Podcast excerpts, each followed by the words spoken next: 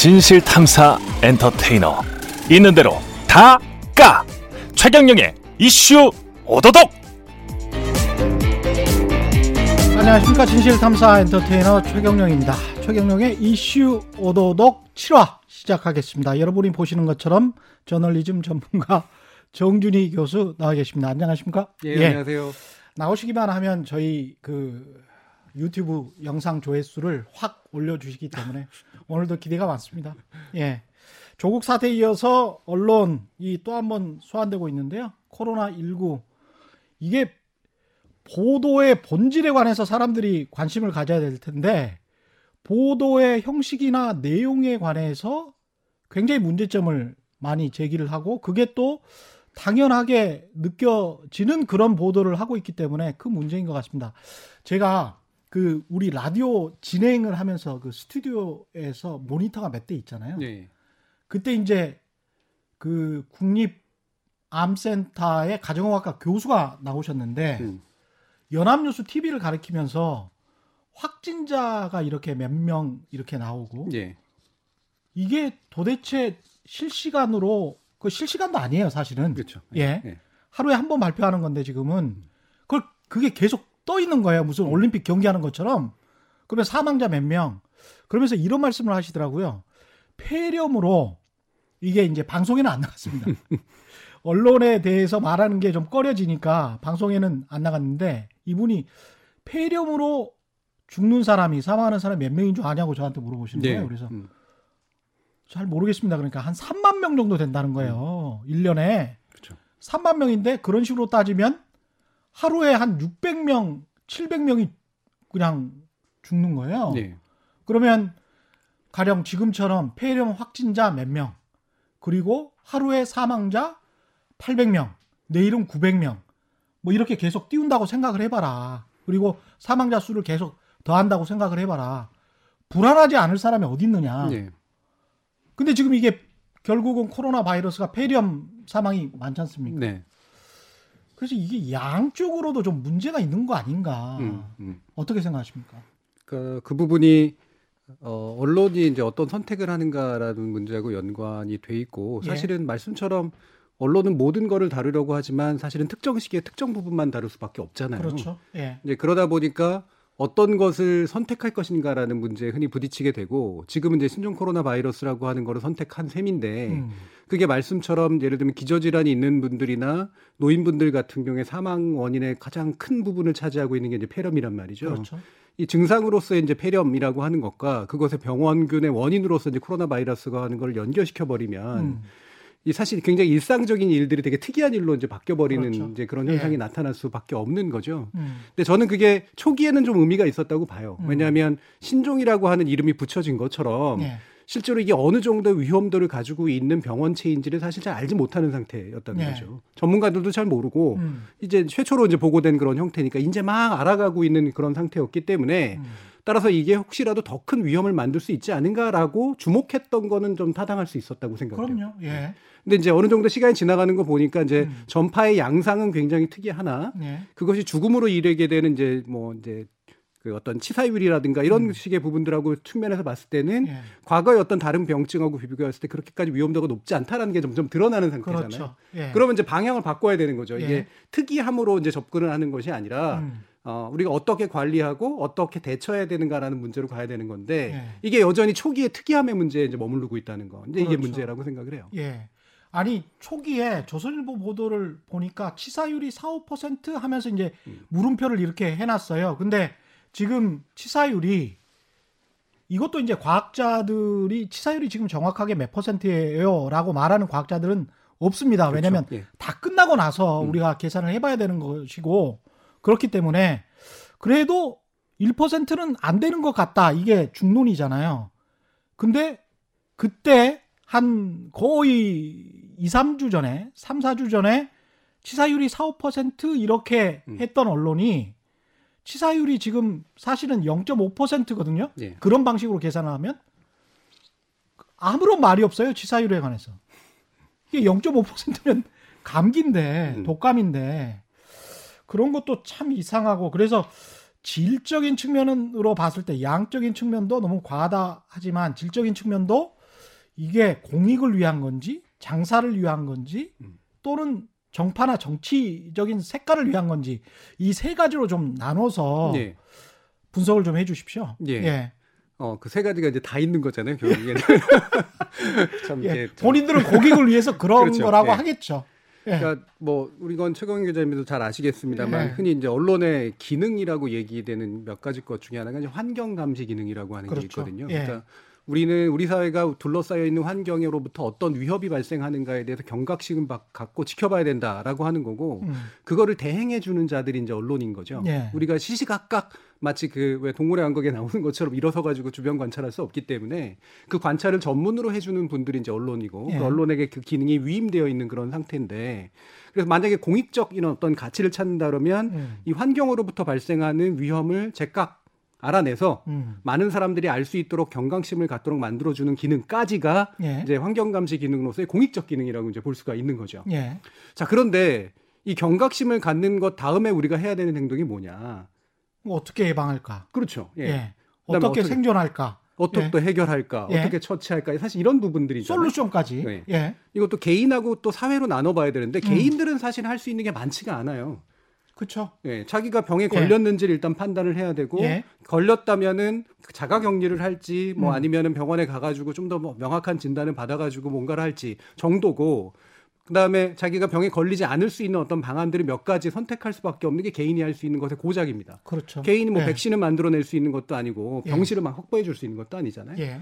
그럼 정부나 사회가 해줄 수 있는 일이 이제 그 다음이 되는 건데 음. 그러면 이제 위급한 상황이라고 판단을 하니까 일종의 재난 상황이라고 보고 병상을 동원한다든가 음. 민간 병원의 협력을 도모한다라든가 이런 식으로 이제 해야 되는 일들이 이제 벌어지게 되는 거죠. 예. 지금의 경각심 보도가 그것을 유리한 방향으로 만들어주고 있느냐. 이제 여기서부터 퀘스천 마크가 붙기 시작을 하는 그러니까요. 거예요. 예. 의문스러워요. 예. 경각심이라고 하는 것 공포를 유발한다라고 하는 건 초기 단계는 필요하죠. 왜냐하면 음. 우리가 일단 뭔지 잘 모르는 상태에서 빨리 대응을 해야 되기 때문에 나오는 거니까. 예. 그런데 초기 단계가 흐르고 나면 공포는 전혀 도움이 안 되거든요. 그 다음부터는 음. 이제부터는 차분하게 해야 될 것들을 찾아 나가는 것이 이제 도움이 되는 것인데 언론이 계속 공포야. 공포를 계속해서 유지하는 건 그 다음에 다른 이득을 요구하고 있다라는 거예요. 공익적인 네. 목적을 넘어서기 시작했다라고 하는 것이죠. 음. 그러면 그게 이제 장사가 되는 건데 예. 공포 마케팅이라는 장사가 크게 두 가지로 나오는 거죠. 하나는 언론이라고 하는 거는 이목을 집중시켜서 최대한 많이 팔아먹는 게 사실은 상업적으로 도움이 되기 때문에 맞습니다. 이 공포만큼이나 많은 사람들로 하여금 주목을 이끌어낼 수 있는 그런 소재가 사실 흔하지 않다. 예. 라는 게한 가지고 이건 실제로 상업적인 이득으로 드러나요. 예. 두 번째로 정치적 이득이 이제 더 큰 문제인 음. 거죠. 마침 총선 시기로 다가오고 있기 때문에 네. 이런 재난 상황을 담당하고 있는 주체들에게 책임을 들시기가 굉장히 좋고 음. 예. 이 책임을 계속해서 묻는 방향으로 가게 되면 예. 불만이 누적되고 예. 우리가 정치학 이론에서 얘기하는 것처럼 공포라고 하는 건 행위로 곧바로 연결이 되는데 그렇죠. 행위로 연결될 때 이성적 판단이 마비된 채 행위로 연결되는 현상들이 나타나거든요. 예. 이 불만을 조직하기에 너무나 좋은 소재라서 음. 마침 특정 정치적 이해가 그쪽으로 가 있는 언론이라면 음. 너무나 호기가 되는 거죠. 예. 따라서 환경 감시 기능이라고 하는 공익적 기능에서 초기에 출발했다라고 우리는 인정해 줄 수는 있으나 예. 중기 이후로 넘어가면서부터는 결국 상업적 이득과 정치적 이득이라고 하는 것 외에 다른 걸 찾아보기가 어려운 상태로 와버렸다 이렇게 볼 수 있는 거죠. 이게 이렇게 생각할 수도 있을 것 같아요. 그냥 CNN이 가령 한국에서 그 전쟁이 촉발되는 위급한 상황이 그 정도까지는 아닌데도 불구하고 미국에 사시는 분들 제 저도 미국에 살았었지만 뭐 정말 전쟁이 일어날 것처럼 보도를 해요. 정말 너무 과도하게 보도를 하거든요. 그러면 이제 미국에 있는 재미교포들이 놀래가지고 한국으로 전화를 해요. 그러면 한국은 잠잠해요. 평온하고 아무런 일이 없는 것 같은 거죠. 근데 그거를 워싱턴 정가가 그대로 받아들여서 야 이거 먼저 공격해야 되는 거 아니야? 쟤들이 먼저 쳐오기 전에 그러면 죽는 사람들이 누구냐고요. 한반도에 있는 사람들이잖아요. 한국인들이에요. 그래서 그 CNN의 보도에 관해서 좀 알만한 언론인들이나 언론학자들은 굉장히 불쾌하게 생각을 하지 않습니까? 항상 그런 식으로 보도를 그렇죠. 네. 하는 것에 관해서. 근데 한국 언론이 우리나라 국민들의 생명과 안전을 지켜야 될 한국 언론이 야, 그냥 이런 식으로 가면 우리 다 죽을 것 같아. 뭐 이런 식으로 지금 보도를 하고 있다는 게 정말 상식적으로 이해가 가지가 않고 그 다음에 이제 또 한 가지 제가 여쭤보고 싶은 건 코로나 초기에 뉴욕 타임즈에서 섹션을 하나 만들었습니다. 그, 그랬다가 잠잠하니까 또 금방 내렸어요. 근데 섹션에서 정말 눈에 띄는 게 what we get to know. 우리가 알게 된 것이라는 섹션이 하나 있어요. 그러면 거기에서 의미하는 게 뭐냐면 야, 우리는 잘 모르는데 애들에 관해서 어? 코로나19 잘 모르는데 이제까지 알게 된 거는 뭐야? 라고 이야기를 합니다. 거기에서 첫 번째 그 기사가 뭐였었냐면 아주 중요한 기사가 유치원에서 말하는 대로 손 씻는 게 가장 중요하다. 마스크에 관한 이야기가 전혀 안 나와요.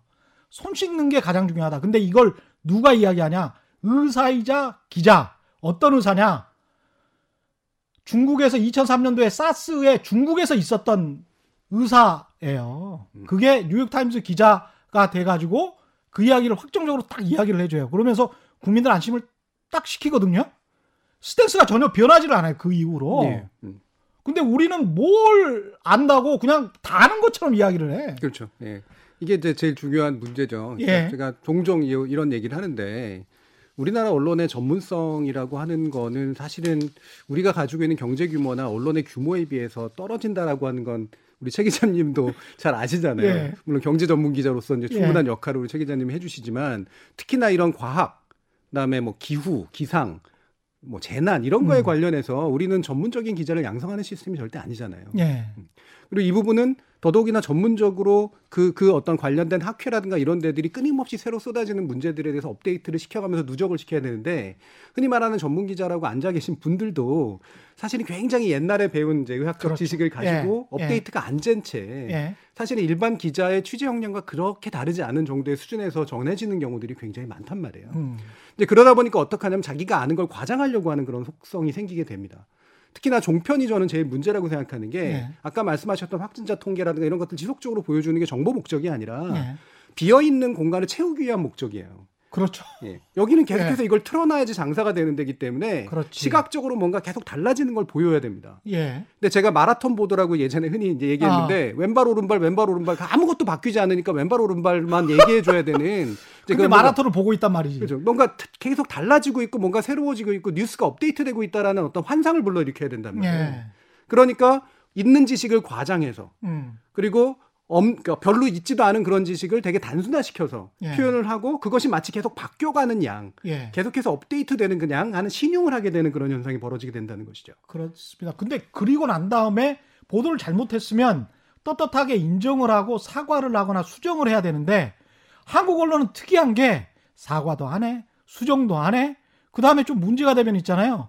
기사를 삭제하거나 그림을 고쳐요. 네. 그게 대표적인 게 한국일보가 이게 마치 저 한국에서 돌아간 한국인들만 차별적으로 중국에서 격리를 하는 것처럼 한국일보 특파원이 보도를 했어요. 거기에 관해서 상하이에 거주하는 차이나 랩- 랩의 김두일 사장님이 CEO입니다.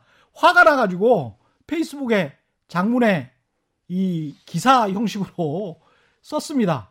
이게 한국 사람들한테만 그러는 게 아니고 모든 사람들에게 모든 나라의 사람들에게 심지어는 중국인들에게까지 똑같이 그렇게 하고 있고 그리고 당신들이 지금 올려놓은 그 사진 이른바 그 사진에 한국인만 차별적으로 이렇게 대문에 딱지를 붙여놨다. 그 딱지 어디에도 중국어 그 어디에도 그런 굵기가 없다라고 지적을 하니까 그 사진을 없애버려요. 그 기사는 그대로 놔두고 그리고 기사 일부를 조금 조금 수정합니다. 이게 이게 뭔가 싶습니다 정말. 거기서 두 가지 문제가 예. 지적돼야 되죠. 하나는 이거를 일면에 실었던 용기라고 하는 거. 그러니까 예. 이거는 어, 사실은 몇 번의 검증을 충분히 거칠 수밖에 없는 내용이잖아요. 예. 단지 이렇게 내용을 그냥 대충 번역하는 것 이상으로 사실은 현장에서 검증하지 않으면 일면을 올릴 수 없는 그런 내용이기 때문에 예. 이거를 조금만 한 단계라도 들어갔으면 이 실수하지 않았을 부분은 실수한 거라서 너무나 어처구니가 없다라는 거. 어처구니 없는 겁니다 정말 이건. 두 번째로 예. 그거를 말씀처럼 삭제해 놓고 다시 올려놓고 거기에 대한 해명이 없다라는 거예요. 뭔지 모르겠어요. 이건 진짜 다른 나라 언론은 선진국 언론들은 이런 식으로 정말 말도 안 되는 거거든요. 그냥 코렉션을 하면 수정을 하면 밑에다가 왜 수정을 했는지 그 이야기를 분명히 써줘요. 그렇죠. 예. 예.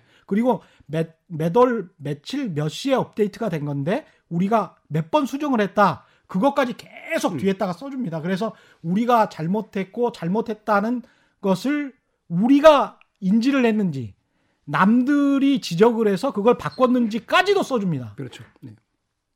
정말 부정직한 거예요 한국 언론. 참 그게 문제가 된게 예. 그러니까 해명이라고 달아놓은 게 약간의 뭐 기술적 실수니 뭐 이런 식의 어떤 해명 같지 않은 해명을 일단 달아놨고요. 예. 근데 그런 식의 행동을 하는 그 합리적인 이유가 있거든요. 예. 왜냐하면 우리나라에서는 오버에 관대한 편이에요, 사실은. 음. 오버가 망각이 되게 잘 돼. 예. 그러니까 오버가 있었던 걸 스스로 인정해서 정말 정직하고 투명하게 쭉 해서 게시해 놓으면 자기들이 안 당할 복면을 당한다라는 그런 식의 역사적 어떤 경험이 있는 누적돼 있는 거예요. 그러니까 예. 지금 당장은 창피하더라도 버텨야 된다. 예. 시간이 지나면 다들 잊게 돼 있다라고 하는 이제 그런 식의 생각을 하고 있다라는 거죠. 근데 그게 장기적으로 뭘 잃게 만드느냐. 현재 우리나라에 지금 드러나고 있는 것처럼 언론의 신뢰성 전반을 떨어뜨리는 현상이 나타난다는 거죠. 그렇죠. 이거는 네. 굉장히 심각한 자산의 손실이거든요. 당장의 어떤 망각은 가능하게 할지 모르겠고 그 기자의 이름은 잊히게 할지는 모르겠으나 음. 언론사와 언론 집단이 가지고 있는 사회적 신뢰 자체를 붕괴시키는 굉장히 파괴적인 행동이죠. 그러니까 세월호 참사 이후 그 전부터 그랬습니다마는 지금 이게 한두 번도 아니고 계속 이렇게 하니까 이게 이 진짜 믿을 수가 없게 되는 그런 상황이잖아요. 거기다가 이 자본주의 문제 마스크와 관련해서도 기본적으로 자본주의를 기자들이 이해를 못 하고 있는 것 같아요. 저는 이게 그동안에 그래서 전우용 교수가 이 이런 말을 페북에 썼는데 그대로 한번 읽어 드릴 테니까 여기에 관한 코멘트를 좀 해 주십시오. 정부가 가격을 통제하고 공적 공급을 늘려야 하며 폭리를 취한 업자들에게는 세금을 추징해야 한다. 마스크 사려고 한두 시간쯤 기다린 사람들이 흔히 하는 말입니다.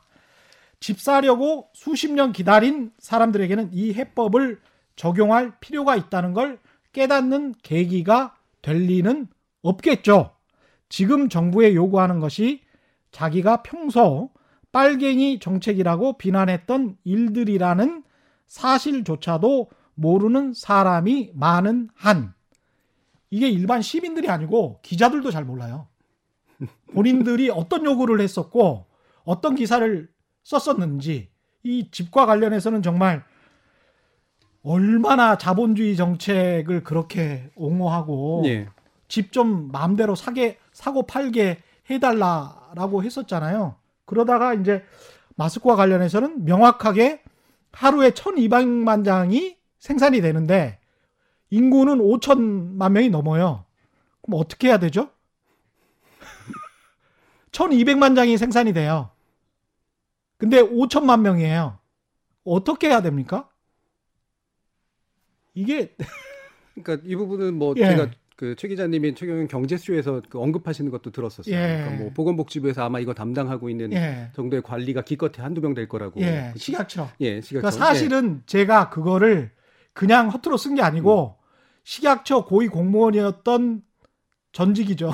왜냐하면 바로 나, 나온 친구한테 전화해가지고 이거가 뭐냐 그러면서 이렇게 쭉 물어보니까 식약처의 상황에 관해서 자세히 이야기를 해주더라고요. 예. 예, 그러니까 바로 이제 그것도 전 되게 전 중요한 지적이었다고 생각을 하는데 예. 지금 우리는 국가나 정부에게 마스크 수급 대책을 제대로 하라, 제대로 하지 못했다라고 따지고 제대로 하라고 요구하고 있지만 제도나 구조가 그거를 받침해 줄 수 없는 상태에서 그걸 하라고 요구하면 음, 사실은 무리를 하게 돼 있어요. 그렇죠. 예. 예, 실수를 실수가 나올 수도 있는 음. 거고.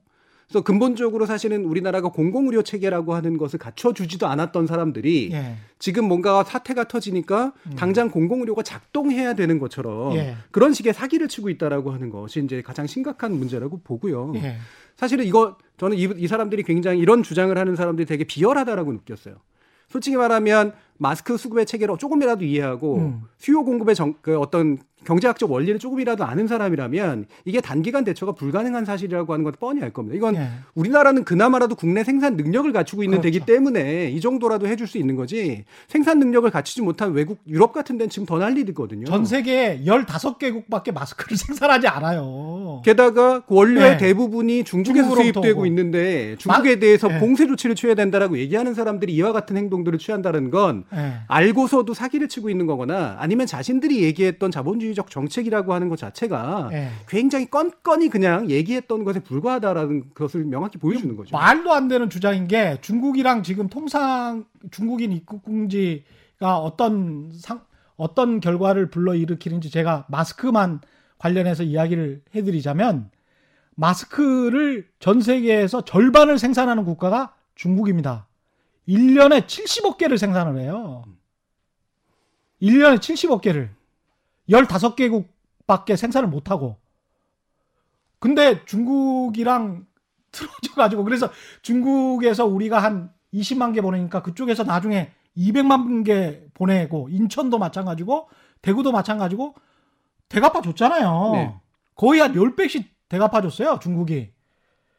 그만큼 마스크 생산을 많이 하거든요. 70억 개를 생산을 하니까. 근데 그런 저런 사정을 전혀 모르고 모르는 건지 이거는 알고도 안 하는 건지 거- 게다가 마스크 관련해서도 그렇지만 약간의 이제 계층 의식도 있다는 게 자기들 편의주의라고 제가 느끼는 게 맞벌이 부부들 있잖아요.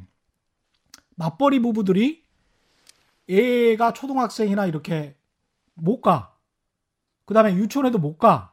그러니까 애들을 케어를 해야 돼. 그러니까 이제 이 애들을 어떻게 케어할 거냐. 정부가 대책이 없다. 이렇게 이제 마지막 멘트가 나가는데 이게 뭐 일견 딱 들어보면 맞아요. 근데 본인들이 맞벌이 부부니까 그런 거 아니니? 이런 생각이 확 드는 거예요. 음. 30대, 40대 본인들이 맞벌이 부부니까 애를 놔둘 데가 없어. 야, 이거 좀 어떻게 해줘.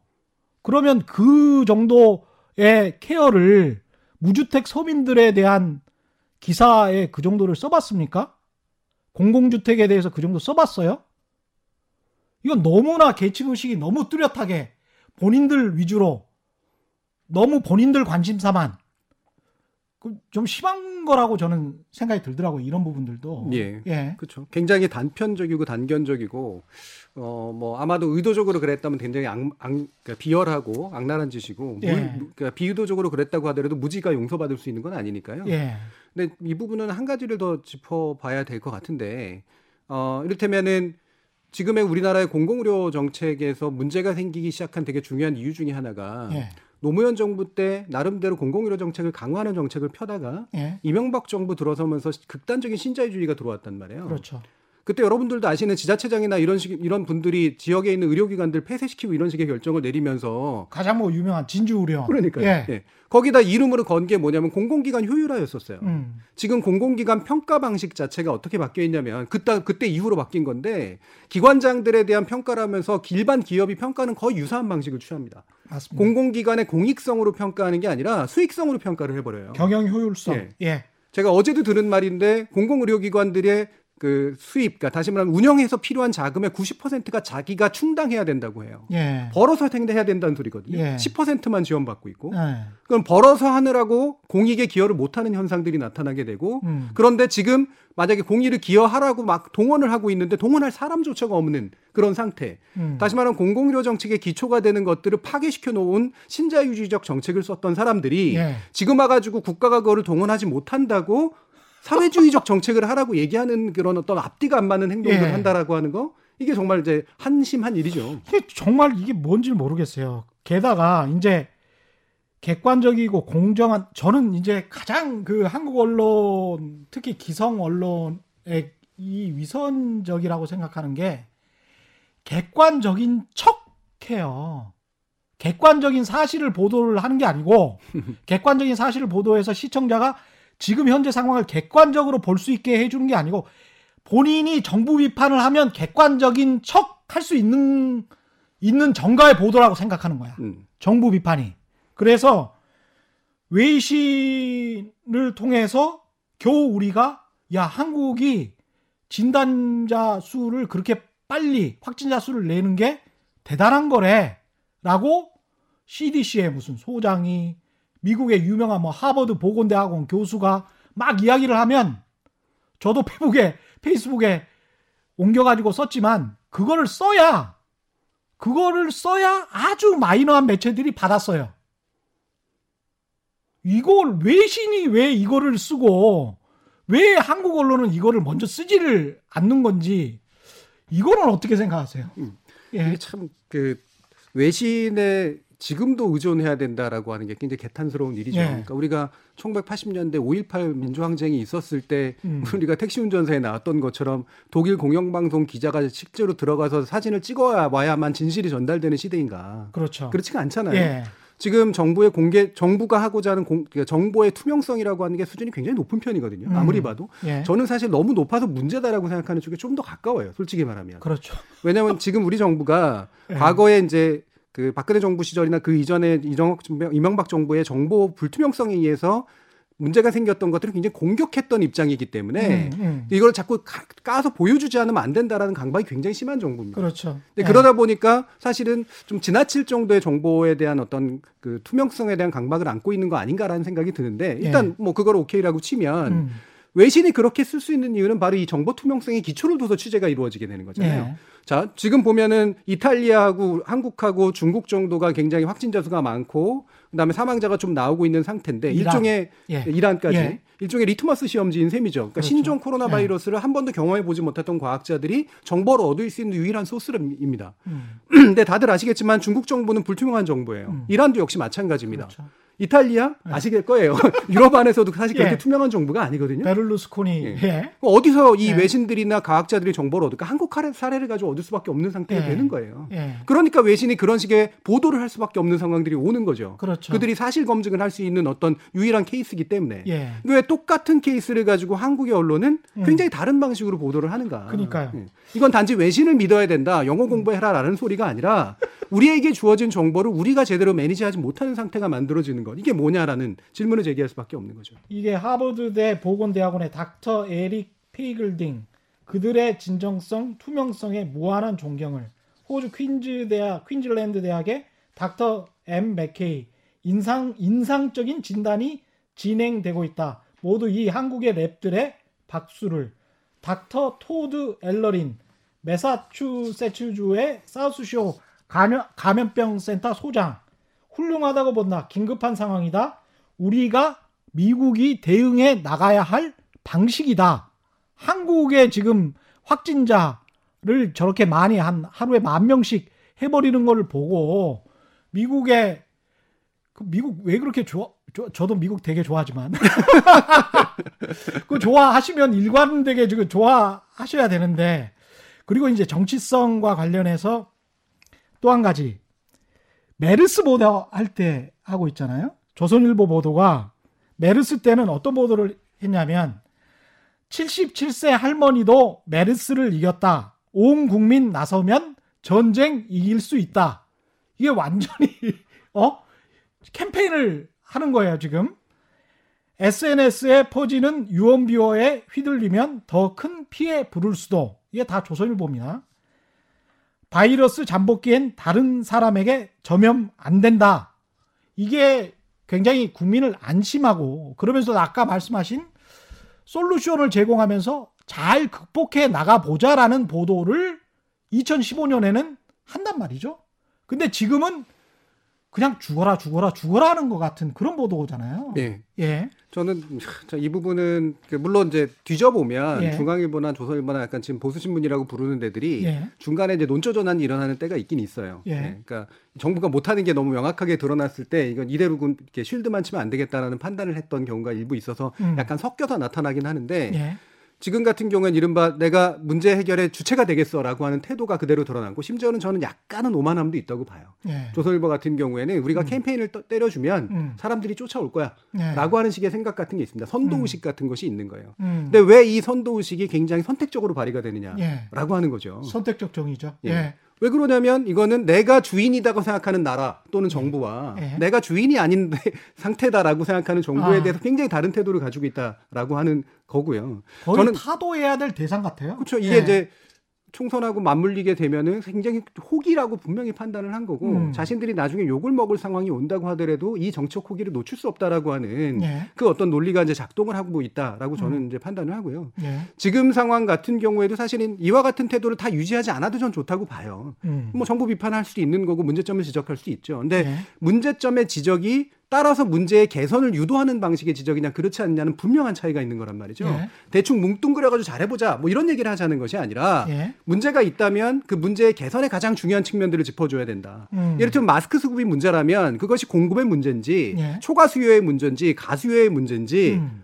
이런 것들을 짚어주고 그 짚은 상태에서 만약에 정부가 부족한 게 있다면 그 정부가 예를 들면 아까 얘기했던 식약처 인원을 늘려라라든가 그렇죠. 뭐 예산을 편성해라라든가 이런 식으로 이제 얘기를 해야 되는데 아니 국무총리 저도 정부를 비판했는데 국무총리실이 키를 잡고 하든지 청와대가 키를 잡고 하든지 누군가가 지휘 통제권을 확실히 갖고 해라. 식약처 한두 명에게만 맡기면 안 된다. 왜, 왜 그런 오프닝을 제가 경제쇼에서 썼냐면 실제로 식약처 쪽에서 계속 인터뷰를 하는 거예요. 마스크와 관련해서. 그건 아닌 거죠. 음. 정부가 그거는 책임을 떠넘기는 것이기 때문에 정부가 그거는 온전히 마스크와 관련해서는 책임을 지고 국무총리든 청와대든 아니면은 그 재난안전대책본부든 거기에서 확실하게 키를 지어야 된다. 음. 예.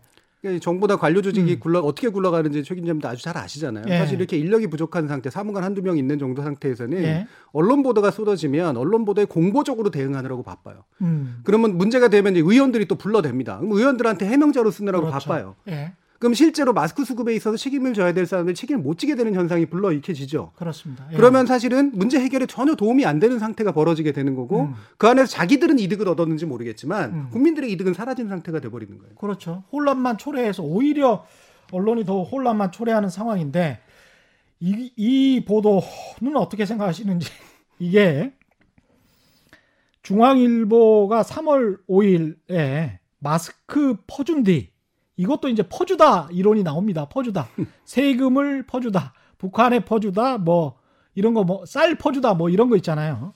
마스크를 중국에 퍼줬다는 거예요. 퍼준 뒤 혹독한 대가 한국, 이, 이탈리아, 일본, 이란의 후회 이렇게 이제 중앙일보 3월 5일자 보도 제목입니다. 근데 이것에 관해서 어, 국내 최고 대학 의과대학을 나온 성형외과 원장이 개인 페이스북에 이렇게 썼더라고요. 만약 대한민국이 망한다면 언론 때문일 것이다.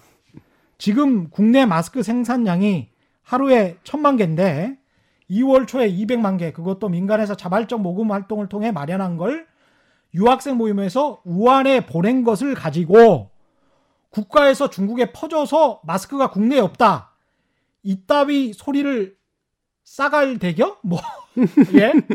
그것도 찌라시도 아니고 제도권 언론이라는 것들이 그리고 지금 마스크 풍기는 미국, 유럽 가릴 것 없이 지구촌 전체의 현실인데 뭐 중국에 퍼준 네개 나라들만 마스크가 부족하다고 진짜 이런 놈들을 어떻게 해야 할꼬 라고 하면서 중앙일보 기자 실명까지 거론을 해요.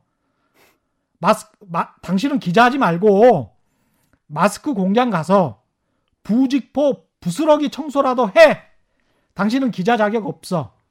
이게 의사의 이야기입니다. 이, 상황이 이런데 기성 매체들만 몰라요.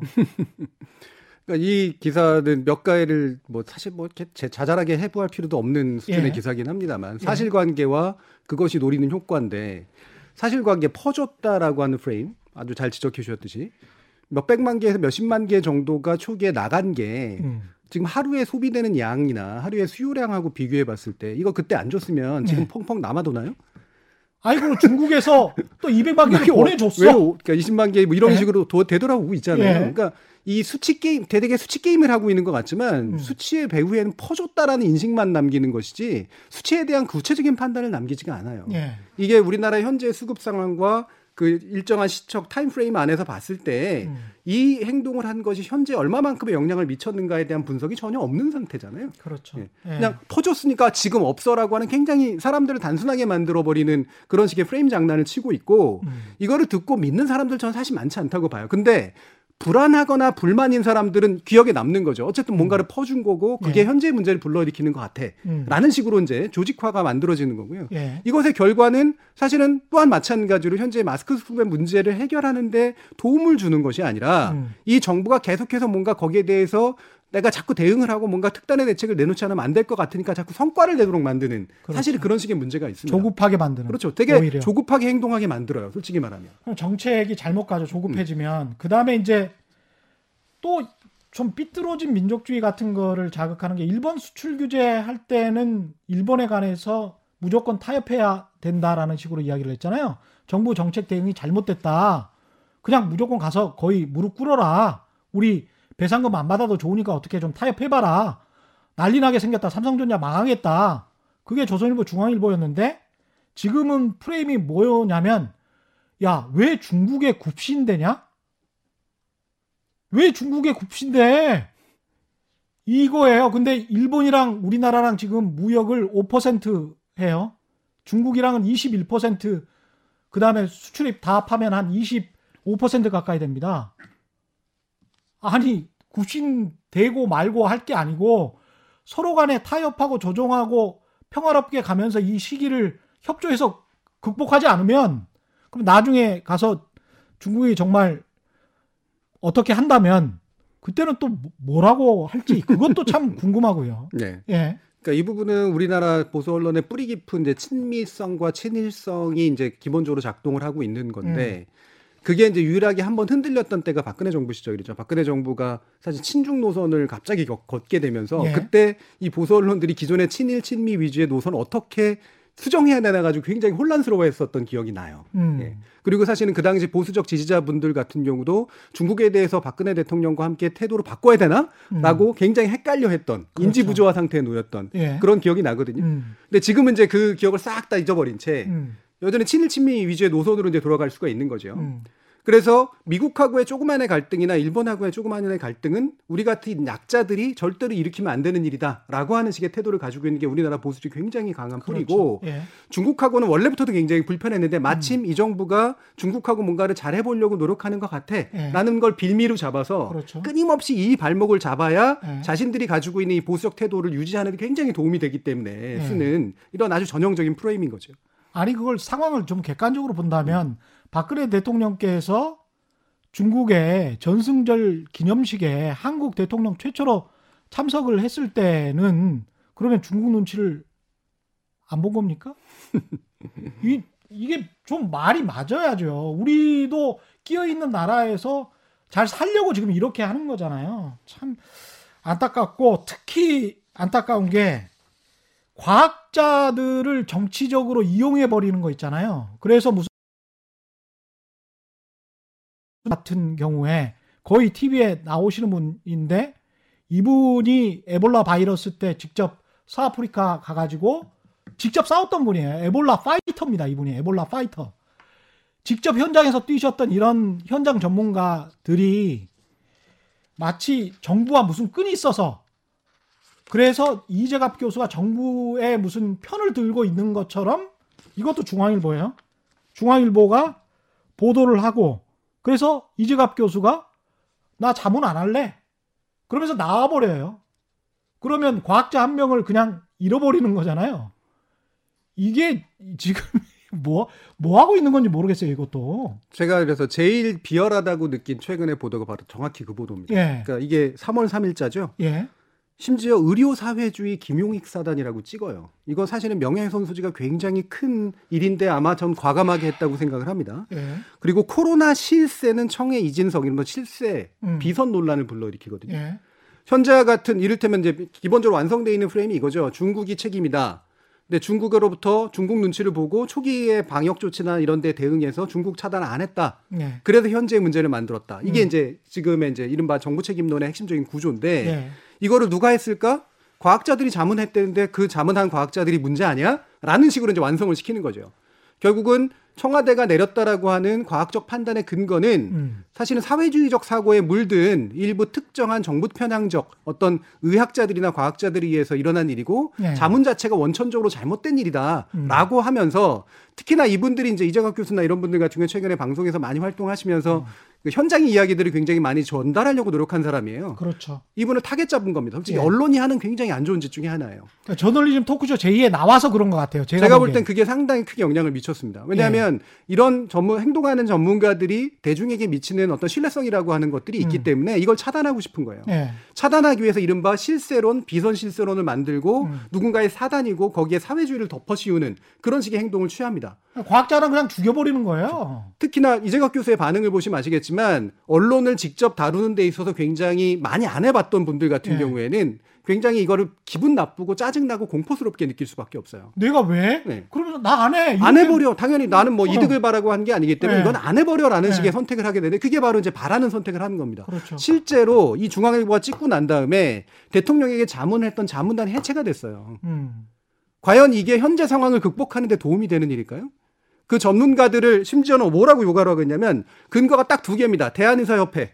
뻔히 아시잖아요. 대단히 정치적인 조직이라는 거 뻔히 알고 대한의사협회의 공격, 아무런 전문성이 없는 그 협회의 공격을 감염학회라든가 기타의 어떤 전문가들을 외려 누르는 데 쓰고 있고 게다가 무슨 A급 전문가들은 다 배제됐다고 하면서 그 A급 전문가가 누군지 얘기도 안 해요. 협회장은 전문 전문의도 아니에요. 그 A급 전문가가 배제됐다라는 근거를 삼는 예. 건다 썰들에 불과하고 기본적으로 한 분 정도가 얘기가 나오는데 제가 볼 때는 그분이 더 외려 정치적인 성향이 강한 분으로 이해가 되는 쪽이거든요. 그렇죠. 결국은 이 정도의 명예훼손성 어떤 정보를 발산시키려면 나름대로 상당한 준비를 했을 거라고 저는 생각을 했는데 음모론에 불과한 겁니다. 이 얘기를 왜 할까? 비선 실세론을 이제 만들어 내고 내고자 하는 거예요. 저는 이게 박근혜 트라우마라고 전 얘기하고 싶은데 음. 최순실과 똑같은 일을 현대 정부도 하고 있는데 이 정부가 현재 파국을 만들고 있어라는 담론을 완성시키려고 하는 행동이라는 거죠.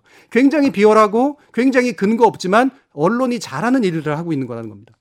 파국을 만들고 있어라는 그런 이미지를 전달해 주려고 굉장히 무진장 내- 노력하는 것과 박근혜 전 대통령이 보낸 편지 현 정부가 국민들을 파탄으로 이끌고 있다라는 그 편지와 뉘앙스가 똑같은 게 우연의 일치일까요? 우연의 일치일까요?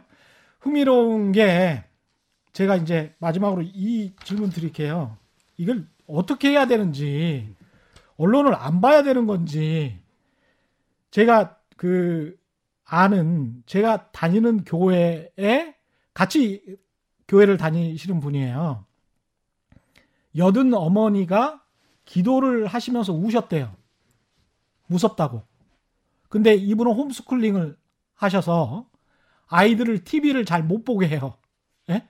신문은 안 보고 인터넷도 제한하고 폰도 없어요. 아이들이. 예.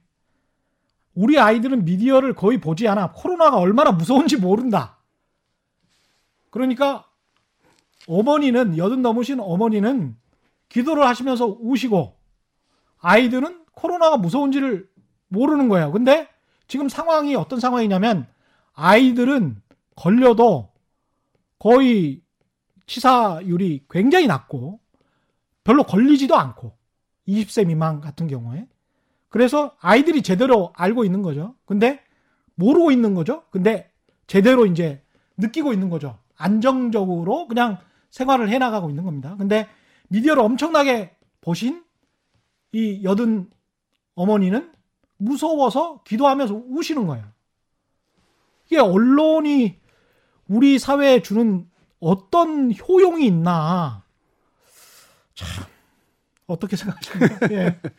이게 이제 워낙 구조적인 문제라 제가 이제 2018년에 네이처에 실었던 논문 하나를 읽고서 와서 이제 말씀을 드리면 예. 그거는 물론 이제 백신에 관련된 그릇된 정보 유통에 관련된 걸 예. 비판하는 과학자의 이야기였었어요. 우리나라에도 있었죠. 아나키라든가 이런 데들. 음.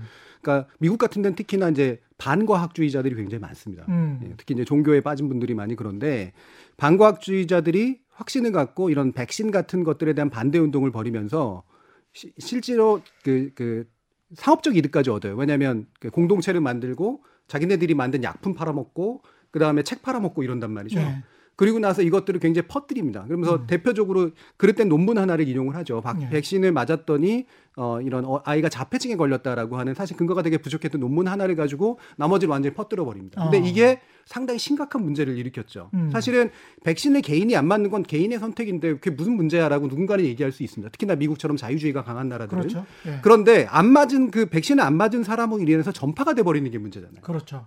이게 사회를 위험에 빠뜨리는 행동이거든요. 단지 개인의 선택이 아니라 사회를 위험에 빠뜨리는 행동이고 이것이 공공 의료를 무너뜨리는 행동이 되는 겁니다. 음. 현재 우리가 신천지 교도를 문제 삼는 이유는 그들의 종교의 마음을 문제 삼는 것이 아니라 그들의 반사회적 행동을 문제 삼는 거예요. 그것이 우리 사회를 우리 공동체를 위험에 빠뜨릴 수 있기 때문인 거죠. 음. 저는 이런 것들이 기본적으로 대단히 반과학주의적인 태도라고 생각을 하고 이분이 뭐라고 얘기하냐면 사실은 끊임없이 바이러스는 새로 만들어질 테고 새로운 감염병들이 만들어질 거다. 음. 그런데 현재 인류가 닥친 위험은 이것을 예방하고 치료할 만한 테크놀로지가 부족이 아니다. 맞아요. 예. 감정의 전염이다 이렇게 얘기를 합니다. 맞아요. 예. 예.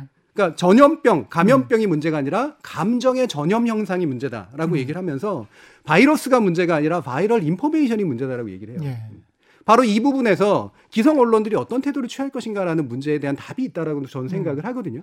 유튜브 시대라든가 뉴미디어 시대 기성 언론으로부터 계속해서 사람들이 빠져나가는 이유는 신뢰가 부족해서이기도 하지만 대단히 감정적 전염에 취약하기 때문이기도 해요. 근데 이런 때일수록 실제로 우리가 시간이 지나면 다 평가가 이루어지게 돼 있거든요. 거기에 쌓여져 있는 지식들이 따라서 메르스 때 쌓였던 지식이 마치 질병본부를 바꿔놓은 것처럼 음. 메르스 때 쌓이고 원래 뭐 기존의 신종 플루 때 쌓이고 그다음에 지금 코로나 바이러스에 쌓인 지식이 언론을 바꿔서 이 언론 이것이 쌓여 있는 언론으로 들어가면 내가 내 행동의 어떤 강령들을 얻어낼 수 있다라고 하는 어떤 확신과 신뢰를 줘야 되는데 지금까지의 기성 언론은 이게 안 쌓여 있다는 겁니다. 정말 맨 땅에 헤딩하듯이 하나도 모르는 것처럼 행동하고 실제로 잘 몰라요. 적어도 질병관리본부는 바뀌었는데 그들이 맨날 비판하는 정부는 그렇게 바뀌었는데 왜 언론은 안 바뀌고 있느냐? 저는 적어도 책임질 수 있는 언론들, 특히나 KBS 같은 공영 언론들은 이 데이터베이스를 쌓아서 다음번에 다시 찾아올 때 더 성장한 모습으로 보여줄 수 있는 것들이 굉장히 맞습니다. 중요하다라고 예. 생각을 합니다. 제발 아는 것만 안다고 하고 모르는 것은 모른다고 했으면 좋겠어요. 그러니까 BBC도 그렇고 뉴욕 타임즈도 그렇고 보도에 기사에 우리가 이 부분은 잘 몰라. 이제까지 이 부분에 관해서는 알려지지 않았어. 뭐 이렇게 이야기를 하거든요. 근데 우리는 뭘 그렇게 아는 게 많은지 전부 다 안다니들이야. 근데 모르잖아요. 기자분들 모르잖아요. 취재를 이 사람들 어느 정도 취재원을 가지고 취재를 하냐면요. 좀 심한 경우는 트럼프와 관련해서 트럼프가 가령 그 이 코로나 19가 막 이렇게 퍼지고 공포나 불안이 퍼지는 것을 또 트럼프 행정부도 이 대선 때문에 좀 막으려고 하잖아요. 그래서 막으려고 해서 이 불투명하게 운영되고 있는 것을 두려워한다라고 정부가 그 안에서 두려워한다라고 말하는 관료들의 인터뷰의 숫자가 20명에 가까워요. 한 기사에. 만약에 우리나라 정부에서 한 명이라도 그런 이야기를 했잖아요. 총선 때문에 이 정부가 뭔가 두려워서 불투명하게 운영하려고 한다. 한 명이라도 익명으로 말했으면 일면 대서 특필했을 겁니다. 20명을 가까이를 인터뷰를 했더라고요. 그리고 겨우 기사를 써요. 너무 심한 거예요, 한국 언론 진짜. 저기 한 한마디만 예. 좀더 보태면 제가 요즘에 흥미로운 현상 하나를 봤어요. 그러니까 바깥 출입이 되게 적고 사회적 거리두기를 하니까 TV 시청률도 올라가고 그다음에 영화는 극장에서는 안 보는데 VOD를 많이 보는 현상이 나타나거든요. 근데 VOD로 최근에 이제 막 나오기 시작한 게 뭐 감기라고 하는 과거에 나왔던 주목 안 받았던 영화, 음. 뭐 에볼라 뭐 이런 것들, 그다음에 컨테이전 같은 외국 영화인데 저는 이게 궁금했거든요. 왜 사람들이 가뜩이나 우울한데 이 전염병 영화를 볼까? 음. 제가 나름대로의 얻- 얻었던 결론은 이겁니다. 그러니까 지금 사실은 뉴스나 이런 정보들을 보면서 답을 못 찾겠는 건 거예요. 근데 차라리 차라리 그 영화를 보면 발달 전개 결정 결말이 있잖아요. 그렇지. 전체적인 상황이 두 시간 안에 요약이 돼 있는 거고 음. 그걸 보면 해피엔딩이 대체로 가니까 음. 내가 이 상황에서 어떤 식으로 해야 생존을 도모할 수 있는가 이 터널의 끝에는 뭐가 있을까를 그거를 보고 위안을 찾고자 한다. 예. 그리고 외려 정보를 얻고 힌트를 얻고자 한다라는 거예요. 음. 되게 불행한 일 아닙니까? 그러니까 우리가 허구라고 얘기되는 것들로부터 외려 이 위기 상황에 대한 위안을 찾고 정보를 찾는 현상. 사실이라고 얘기되는 뉴스로부터 외려 불안이 얻어지고 공포가 얻어지는 현상. 뭘 해야 되는 걸까? 예, 오늘은 여기까지 해야 될 것 같고요. 마지막으로 버락 오바마 대통령의 트위터를 제가 간단하게 최근 거니까 읽어드릴게요. 본인과 본인의 지역사회를 코로나 바이러스로부터 막기 위해서는, 보호하기 위해서는 그냥 상식적으로 행동합시다. 손 잘 씻고요. 아프면 집에 있으시고요. 그 다음에 정부 질병관리본부 미국 CDC 말 잘 들으시고요. 그 다음에 지자체 의료보고진 말 잘 들으시고요. 그 다음에 의료진들, 보건 의료 노동자들을 위해서 마스크는 꼭 쓰실 필요는 없을 것 같고요. 세이브 더 마스크라고 했습니다. 그 다음에 스테이 캄. 정말 좀 차분해집시다. 그리고 전문가들 말에 귀를 기울입시다. 그리고 follow the science. 과학을 따릅시다. 이게 정치가 이 퇴임한 정치가가 국가에 기여하는 방식인 것 같아요. 박근혜 전 대통령님 어떻게 생각하십니까? 예, 저널리즘 전문가 정준희 한양대 겸임 교수와 함께했습니다. 최경영의 이슈 오도독 단단한 껍질에 쌓여 있는 궁금한 이슈를 들고 다음 시간에 다시 돌아오겠습니다. 고맙습니다. 감사합니다. 고맙습니다. 예.